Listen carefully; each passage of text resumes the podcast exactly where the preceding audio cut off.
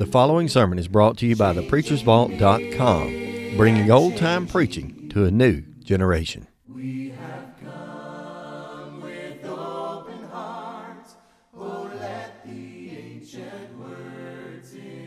I'd be amiss if I didn't first thank Brad for leading that song. That's exactly the song that we needed for today. That's actually going to be the sermon title, the topic, the thing that we're discussing, and that is the very blood of Jesus Christ. I'm thankful it was Brad leading it because Brad brings a certain energy sometimes to songs that we all need in us.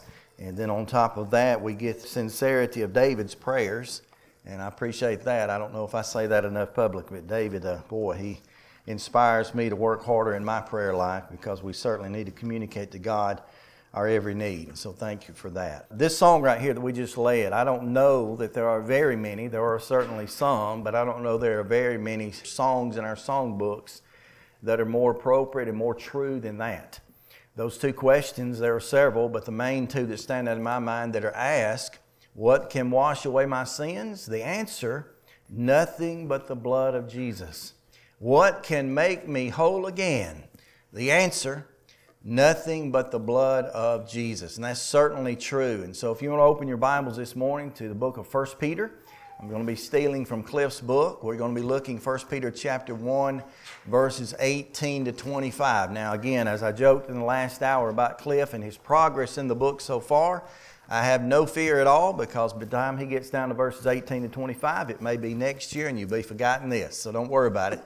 Uh, but we are studying that book on Wednesday nights. So if there's something that you hear uh, today that does appeal to you, just know that we are going to be studying it and continue to study it much more deeply on Wednesday nights. So if you're not a part of that class, maybe uh, don't often come on Wednesdays, I would encourage you to do that because wonderful, wonderful lessons that are being taught already from this book, and this will just be a section out of that. So 1 Peter 1 18 to 25. It's pretty much the song itself if you want to read it and see it through those eyes. I'll be reading from the New King James this morning, but here's what it says Knowing that we are not redeemed with corruptible things like silver and gold from your aimless conduct, received with the traditions of your fathers. Watch the verse 19 beginning there.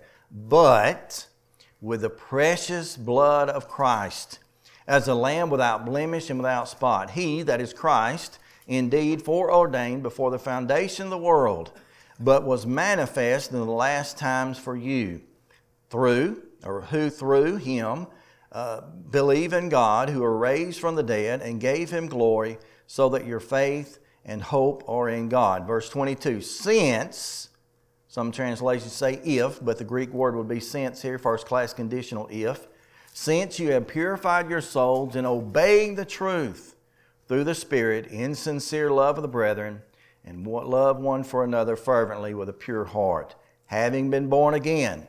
Verse 23 Not of corruptible seed, but of incorruptible, by the word of God, which lives and abides forever. Because, and then we have a quotation here, because all flesh is as grass, Isaiah 40, verse 6 through 8. And all the glory of man is the flower of the grass. And the grass withers and the flower falls away, but the word of God endures forever. And then that phrase that seemingly is connected to chapter 2, but certainly should be connected to chapter 1. Now, this is the word which by the gospel is preached to you. So I want to notice a number of things, and this comes from the text, although the song brought these things out as well, that we can learn concerning this. First of all, I want you to notice here the fact that nothing but the blood of Jesus can purchase a sinner. That's what was said there in the very first verse. Knowing not knowing that you were not redeemed with corruptible things such as silver and gold. Do you understand what it means to redeem something? To redeem something, sometimes we think about redeeming a coupon, that sort of thing, but the whole idea is that something has been bought back. Something has been bought back into our possession. Maybe you've been on the far end of that. Maybe you've had something in your life. Might have been a vehicle. In my case, it certainly would have been that. But maybe you've had something in your life and you determined for whatever reason you didn't use that, you didn't need that, or maybe it was costing you too much to keep it up, and you determined that you were going to sell that to someone else. And then no sooner does it get out of your sight and out of your possession, you look at it and say, you know what, I, I look for the day when I can buy that back because what I had in my possession was the best that I could have had. It was better than I assumed. It was more than I appreciated such. And maybe I'd taken it for granted. I want it back. And the blood of Jesus has been able to do that. When you think about the fact that it purchased the sinner, it was a redemption payment. He says, then clarifying that, he said, We are not redeemed with corruptible things such as silver and gold. Watch the next phrase there from your aimless conduct, from your conversation, King James speaks, your vain conversation received by the traditions of your fathers. So, a couple things already then. When you think about the fact that the blood of Jesus can purchase sinner, number one, it is a redemption payment, but it is also, in this last phrase of verse 18, in some senses, a ransom payment. When you think about a ransom, I've seen many of those throughout my life. I don't know it happens as often publicly as it used to, but I can remember when I was a child seeing a, a kid being kidnapped. This was probably on Unsolved Mysteries or something uh, back then, but a child had been kidnapped. And what they had done, they took the child, they removed the child from the home, uh, took it away from his parents, and then they sent notes back and they demanded a ransom. They demanded money. And you know, if that were to happen to any of us, would it be a child or a grandchild or a family member, a parent, whatever, if you and I would have received a note and someone demanded of us money, what would our effort be to get them back? It'd be pretty great. And in this case, he tells us that we were redeemed, yes, but the ransom was paid to buy us back from our quote, aimless, King James speed, uh, manner of life or aimless conduct that was once the traditions of our fathers.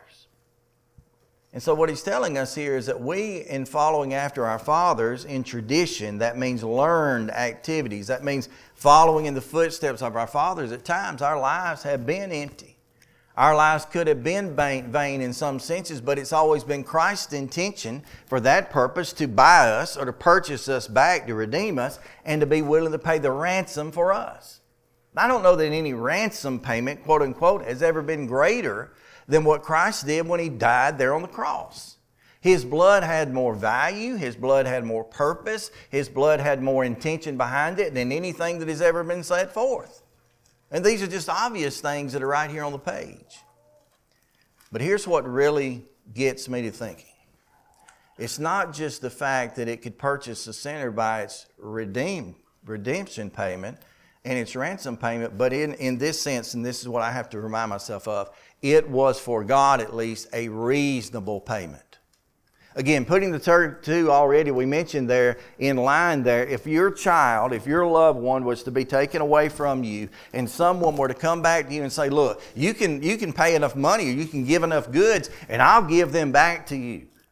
Or you can pay this ransom and they'll be yours again. They'll be right back in your home. Things will be just like they always were. They'll be uh, lovey dovey and rosy just as they were. You'll be completely restored. Would there ever be a price that could be placed in that situation where you say, well, that's just not reasonable? I don't think there's anybody, I know, I know there's not one person in this room who has a million dollars in their back pocket. Am I, am I telling the truth? Is anybody in this room that's got a billion dollars in the bank?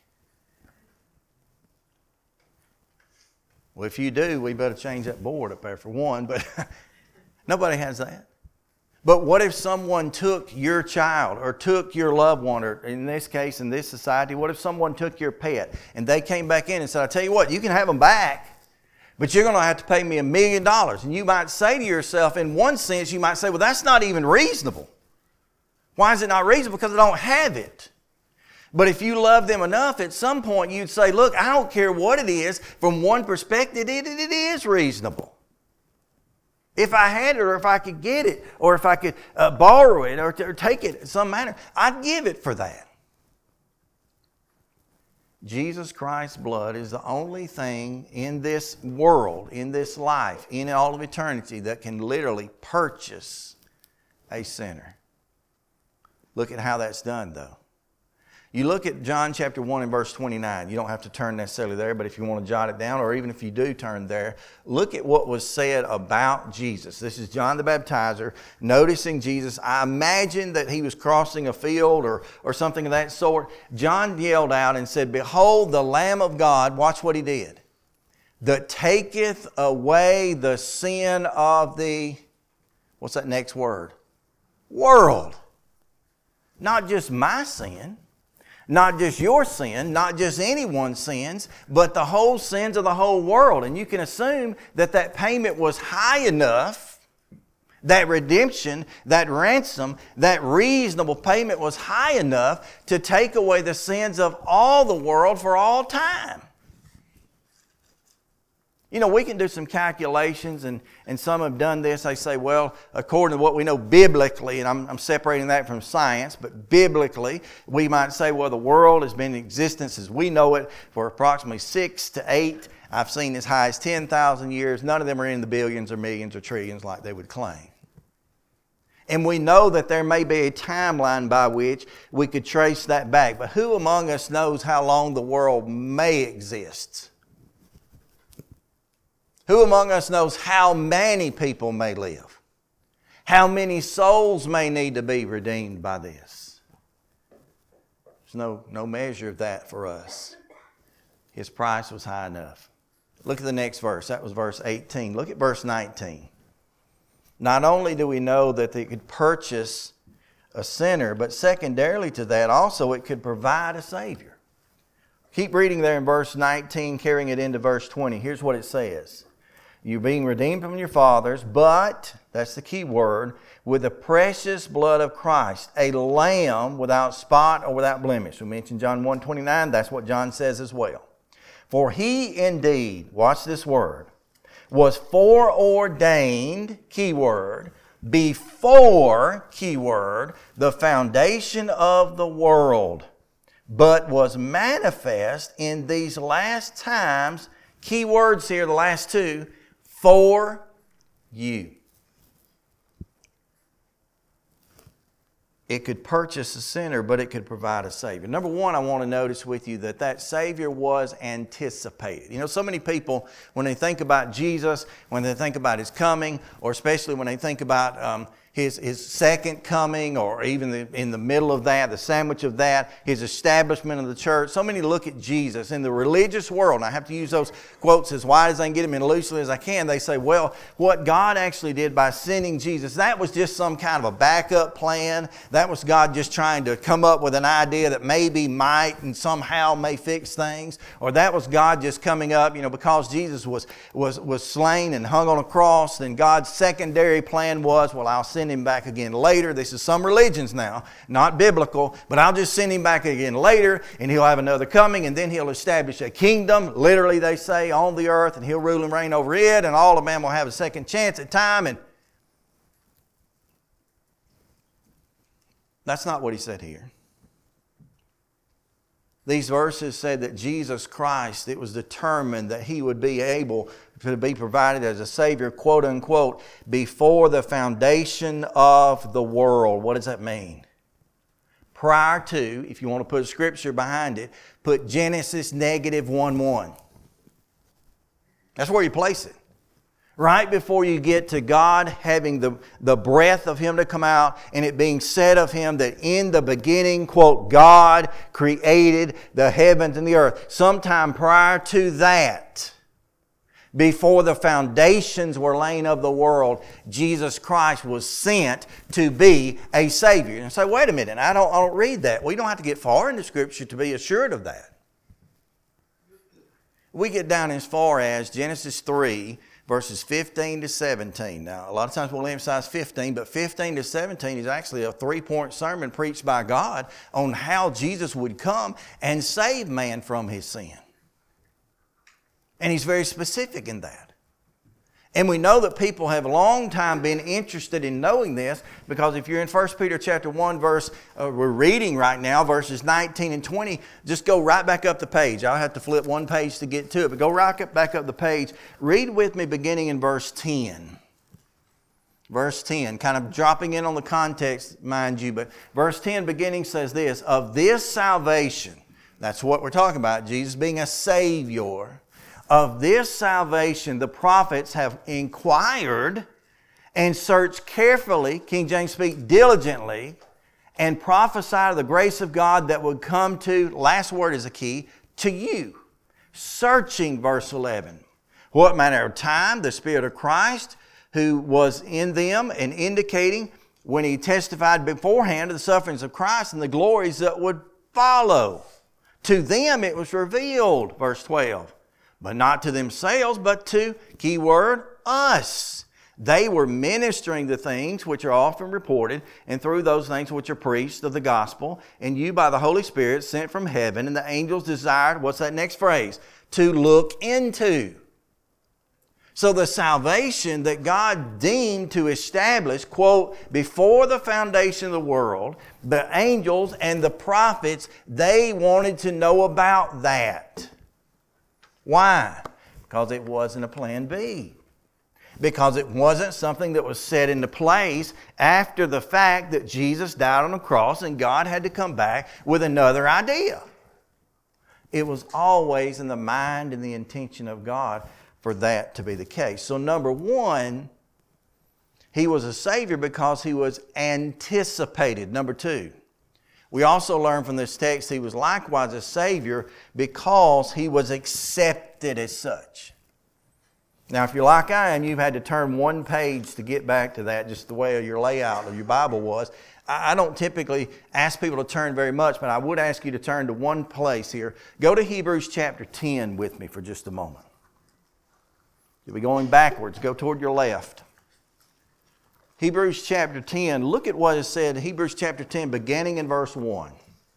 He was anticipated, true enough, but he was also, Jesus became the acceptable Savior. Look at what had happened in the Old Testament, for example.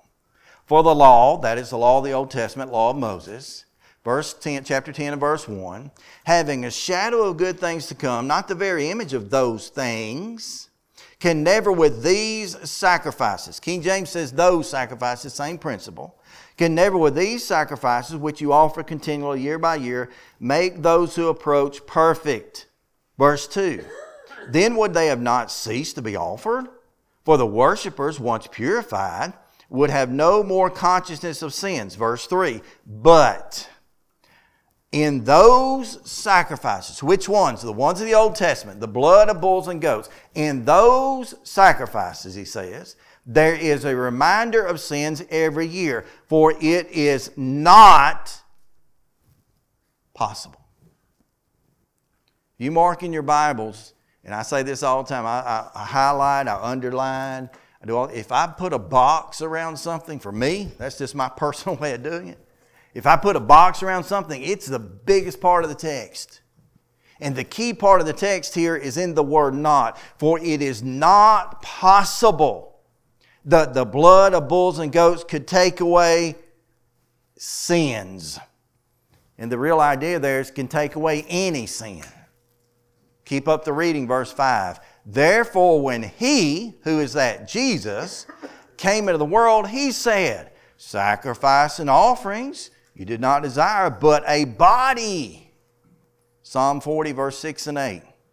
But a body has been prepared for me, and burnt offerings and sacrifice of sin, for there is no pleasure. And I said, Behold, I have come, watch this now, in the volume of the book and it is written of me to do your will, O God. Now, what those quotations are telling us is that Jesus Christ came to this earth because he was anticipated, but because he was also accepted. Why? Because all the other sacrifices, albeit they were pleasing to God, from the perspective of they were commanded and fulfilled by those who committed such, they were not accepted as the final sacrifice. That meant that they could have offered every animal that ever came before their eyes to God and never have acceptably been cleansed of their sin. None of those bulls, none of those goats were ever going to be their Savior. Now, I was too hot this morning to wear my coat, so my illustration doesn't bear out as right. But if I had my coat on this morning, and if in the if if if inside of my jacket were sticks of dynamite, and I chose to detonate that in this assembly, it wouldn't take away not one sin from one person, not any time. I could not sacrifice myself on your behalf. Neither could I line up every piece of cattle or livestock we have in this entire state and bring in this room and sacrifice them on behalf of my sin nor any of yours. But this says Jesus' sacrifice was accepted. That's two things. Number one, it was anticipated. Number two, go back to 1 Peter, it was accepted. But number three, notice this as well, it was accomplished. It was accomplished. Now, this is not as directly in the text, it's more implied, but if you keep up the reading there, it says that he, verse 20, I'm in verse 20, 1 Peter 1, he indeed foreordained before the foundation of the world, but was manifested, watch this phrase here, in last times, and I emphasized this word a moment ago, for you. Why did Jesus hanging down on a cross? We just uh, through commemoration of such, through the Lord's Supper, we just reminded ourselves of that fact. Why did Jesus hang and die on the cross as he did? Answer for you. Because he was, in that sense, finishing, through that sense, completing his work. It was accomplished you want a reference for that, you can write in your margin, write down this verse. There are uh, two or three occasions where this is actually recorded, but you can write down John chapter 19 and verse 30. That's where Jesus, hanging on the cross there, cried out the words, It is finished. Now, you can discuss all the things that are involved in that. For one thing, the old law was finished. All that that they had had to endure, that sacrifice, in that context we read from Hebrews chapter 10, verse 1 to 7, of blood of bulls and goats, who although were pleasing to God but not acceptable to God, all those things, all those laws, that itself was finished. Likewise, the work of our Lord and Savior, we call him here, was likewise finished. Think about just three basic areas in which Jesus worked. Number one, we realize Jesus worked by his words, right? He walked about the face of this earth in front of real human beings, face to face, and he used the vehicles of communication called words to speak to people to teach them. When he hung on the cross, he was done with that for all intents and purposes. Not saying he would never, as he would be resurrected, never speak, but I mean for his main brunt of his intentions, he was finished with that. We read in John chapter 12 and verse 48 that it is by his words, W R D words, that we are judged. He's the standard of judgment. He became that. He was God incarnate, God in body, and he therefore became that. He was a Savior in that. Secondary, that his will was finished. All that he hoped to do, all his desires that were there, they were finished. Remember how it's recorded uh, as Jesus was in the Garden of Gethsemane, we read that he prayed three different occasions to his Father. And each of those prayers, the one or two things he was asking for. Number one, he was asking, uh, quote, let this cup, this suffering, cup of suffering, pass from me. But his reply to that, in speaking to God the Father, he said, However, not my will, but thine will be done. What do we read in that? We read of submission. And that's the attitude to have in our lives. If we use that as a pattern by which we live, if Jesus submitted to the will of the Father, so obviously I should. But this is where it gets tricky and is where it gets difficult when you think about the Godhead God the Father, God the Son, Jesus, God the Spirit. It's the fact that when Jesus said, Not my will, he meant my human will. But when he said, But thine will, he meant the will that he possessed along with the Father being done. So, see, if you ask that tricky question, did Jesus, was he able to accomplish his will on earth? The answer is yes, absolutely he was. Because his will was God's will. So, question comes to my mind is my will, same as the will of God. Meaning, do I have the same desires? While Jesus was on earth, he was able to accomplish things through his word, through his will, and then finally through his wonders. Every one of those miracles, every one of those mighty deeds, those signs as you read them, depending on the uh, whether you're reading in Matthew, Mark, or Luke's account, and the view that they had of those, all of those miraculous supernatural acts that Jesus committed to doing, whether it being the laying on of hands to lift a lame man, the touching of an ear to have it to be healed, the touching of eyes to have the blindness to be taken away, or the ears to be opened. All those miracles line up to prove his deity in one sense, and at the same time, they prove that he was able to do wonders. And, and we're blessed. We're blessed to be able to read through this Bible, through the gospel accounts particularly, and to see all those wondrous things that He did. You know, sometimes we'll say to ourselves, or we'll say about ourselves, we'll say, you know what, if I had only been there, you're as closely, I'm as closely to there as I'll ever be.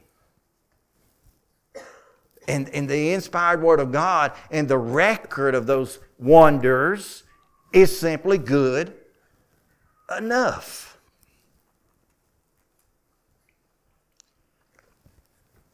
But you know the most miraculous act Jesus ever was able to accomplish? You say, well, the raising of a dead man, that, that'd be right there at the top of my list. The casting out of demons, certainly that was something that would have been possible for others to do. Again, the relieving of the deaf and the lame and the blind and the halt. No greater than the way that he was able to die and his blood to be shed, and then our sins through baptism have that blood to be taken away.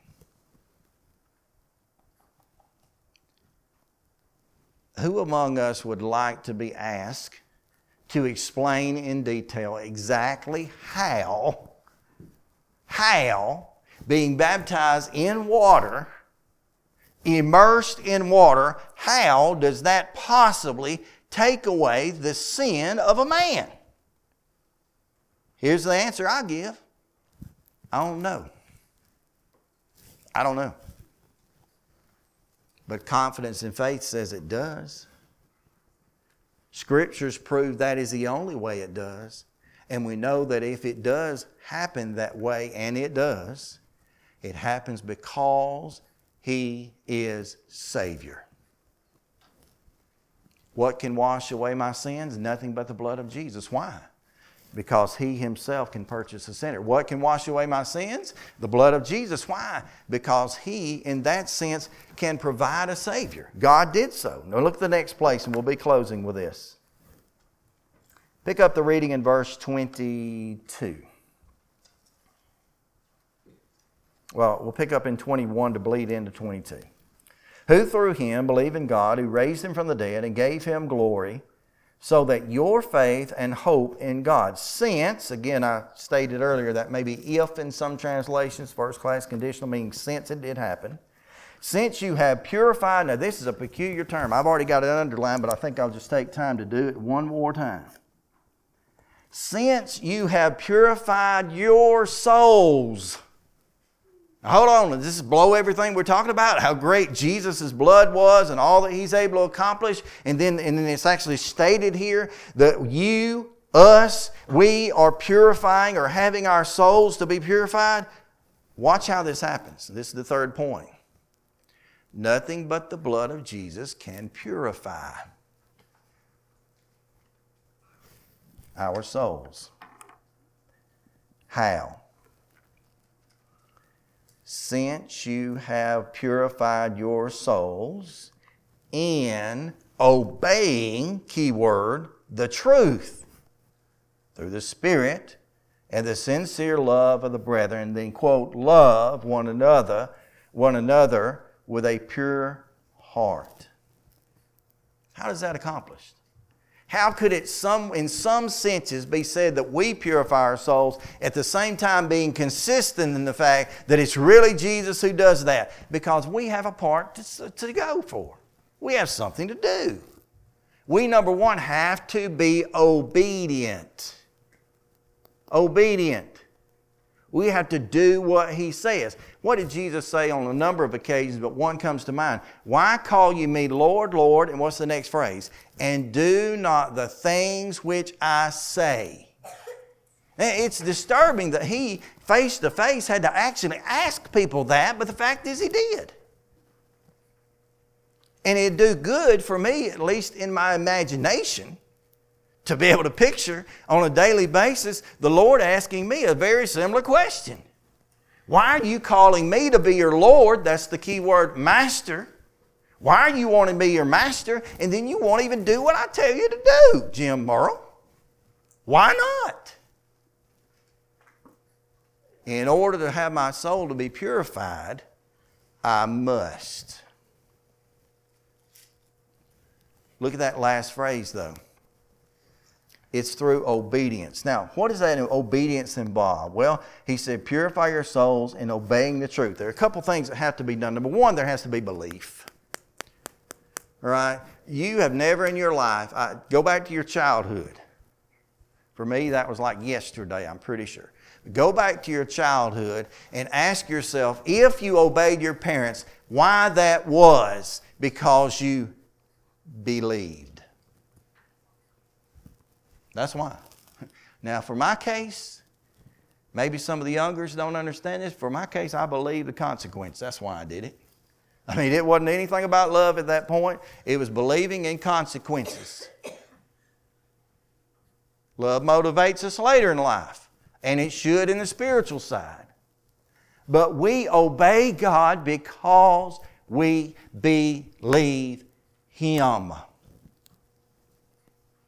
That's what was able to take away their sins. That's what allowed Jesus as the Savior to in turn purify the soul because of us believing in Him. Number two, it came because of birth.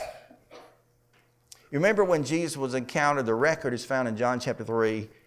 Uh, Nicodemus comes unto Jesus and he has questions about salvation, basically. He has questions about eternal life. And what Jesus said is this except you be born, watch this phrase now, of water and of spirit, you can no wise see, King James speak, enter into, experience is a better word, the kingdom of heaven. What does that mean? There's no salvation. There's no salvation outside of heaven. There's no salvation outside of freedom from our sins. There's no salvation outside of a Savior. There's no salvation outside of purifying of the soul. And that is done through obedience, that it's led by belief and birth. Now, why not even insert the birth? Because so many in the world today who consider themselves to be saved are not saved, at least according to the pattern in Scripture because they have not been born again. You know, I, I can tell you as a, as a member of the, the church and a preacher of what I know to be the truth of the gospel, I can tell you that I hesitate sometimes to use the phrase to look at someone and say, You need to be born again. Why? Because it's been so abused. So abused by the world. That's the fact. So it purifies us through obedience. Number two, it purifies us to opportunity. That's where this next phrase comes in. That's where the phrase that seems, I'll be honest with you, seems a bit out of place. Verse 22 to read it again. Since you have purified your souls in obeying the truth through the Spirit in sincere love of the brethren. Love one another with a pure heart. In the love of the brother. That's the opportunity that's provided. if you want to show your love to any, any human being on the face of this earth, there is no greater way to show them the love that you have for them than to show them this Savior on these pages. And to encourage them to know that He's came for them also, to purchase them as a sinner, to let them know that He has come for them also as a provided Savior. He has come for them also to have been purified of their souls. That's just the thanksgiving that we give back to God because we are saved. Ephesians 2 and verse 10 talks about us being His workmanship. Created, watch the phrase, in Christ Jesus unto good works. to the doing of good works.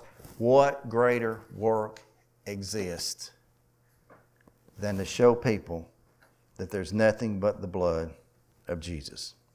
And we close because we have to read the context. He says, having been born again, not of corruptible seed, but of incorruptible, watch this, through the Word of God which lives and abides forever. And then the illustration and the quotation from Isaiah all flesh is as grass, and the glory of man is the flower of the grass, for the grass withers and the flower falls away. But the word of the Lord endures forever. Not uh, now, this is the word which the gospel is preached. What is he saying there? He's saying that there will be a point in time, there is a pointed example here in the text of the fact that we know that most things in life, such as flowers and grass, they come and they go, they live and they die. We are absolutely no different on our corruptible side. But when we're redeemed, back up the page, with corruptible things such as silver and gold, we're being redeemed away from that by the incorruptible things of verse 23. So there's a sandwich here. We got verse 18, you got verse 23.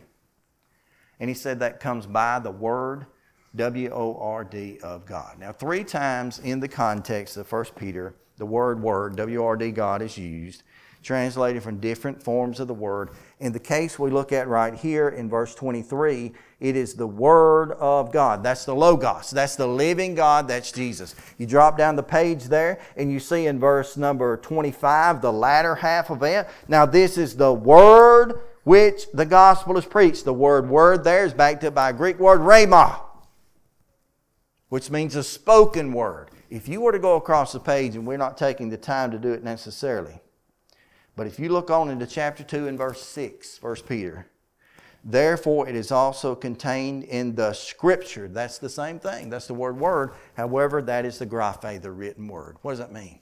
When I use the written word and I accept it as a spoken word of God, I can also accept the logos, the living word of God, which guess what logos?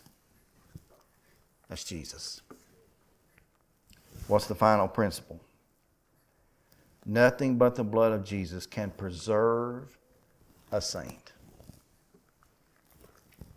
Where do you want to land in eternity? Maybe that's the terrible phrase.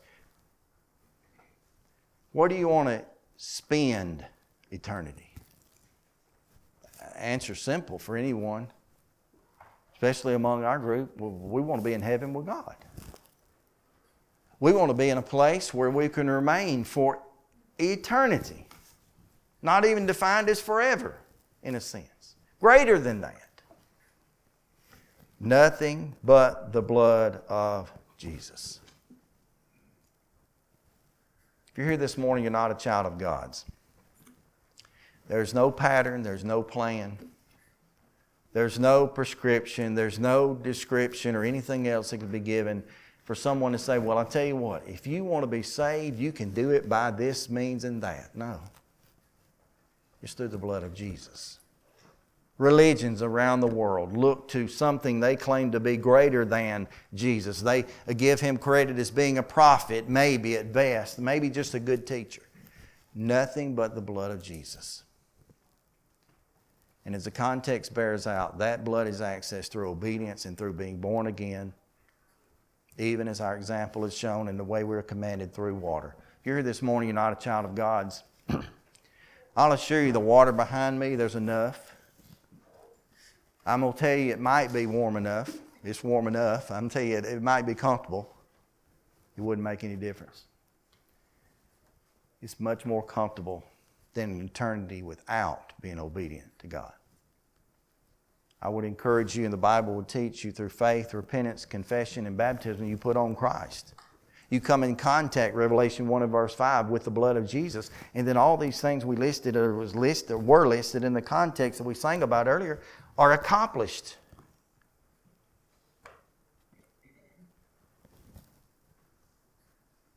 Today is the day for that. Today is the moment for that. You say, well, tomorrow may be, tomorrow may be, as we would sing in other hymns and be true as well. Too late. If you're here this morning, you're like I am, you're a child of God's. There's no doubt you were willing at some point to be obedient to Him and maintain that to some extent through your faith. But it's so easy to lose our appreciation for how great and how capable the blood of Jesus really is. We sin and we fail, we lose sight, but we can come back to Him this morning. This is just an opportunity. It's a part of your life that does exist that we're at least relatively sure of. If I'll shut up, we can come to Him through repentance and prayer. We have an invitation song that's been chosen, tremendously encouraging. If you want to stand and sing with us, we encourage you to be obedient and faithful to Him.